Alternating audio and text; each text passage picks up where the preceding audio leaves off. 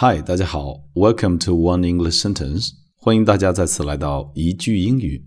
我是孟非 Phoenix。首先，还是回顾一下上期的句子吧。对于回忆过去，我更喜欢憧憬未来。I like the dreams of the future better than history of the past. One more time，再来一遍。I like the dreams of the future better than history of the past. OK，来看看我们今天的句子。You don't overcome challenges by making them smaller, but by making yourself bigger. 想要克服困难，不是把困难最小化，而是自己努力变得更强大。这个句子来自美国作家 John C. Maxwell，告诉我们每一个人其实都需要更加积极的面对困难和挫折。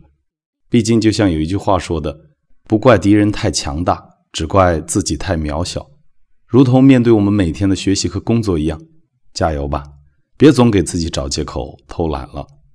朗读这个句子的时候，有两个单词，第一个 overcome，overcome，overcome，战胜、克服。You don't overcome challenges。第二个单词挑战、邀请比赛或者是盘问质疑，challenge。当然，在句子里面是一个复数形式，challenges。challenges。OK，整个句子来一遍。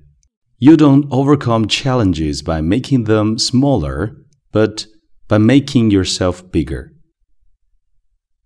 You don't overcome challenges by making them smaller, but by making yourself bigger.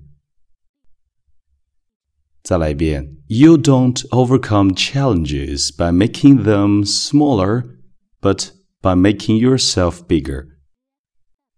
速度稍微加快一点。You don't overcome challenges by making them smaller, but by making yourself bigger. OK，还有一个和本句意思相近的句子，和大家一起分享一下。Life doesn't get easier, but you can get stronger. 生活并不会更容易，但你可以变得更强大。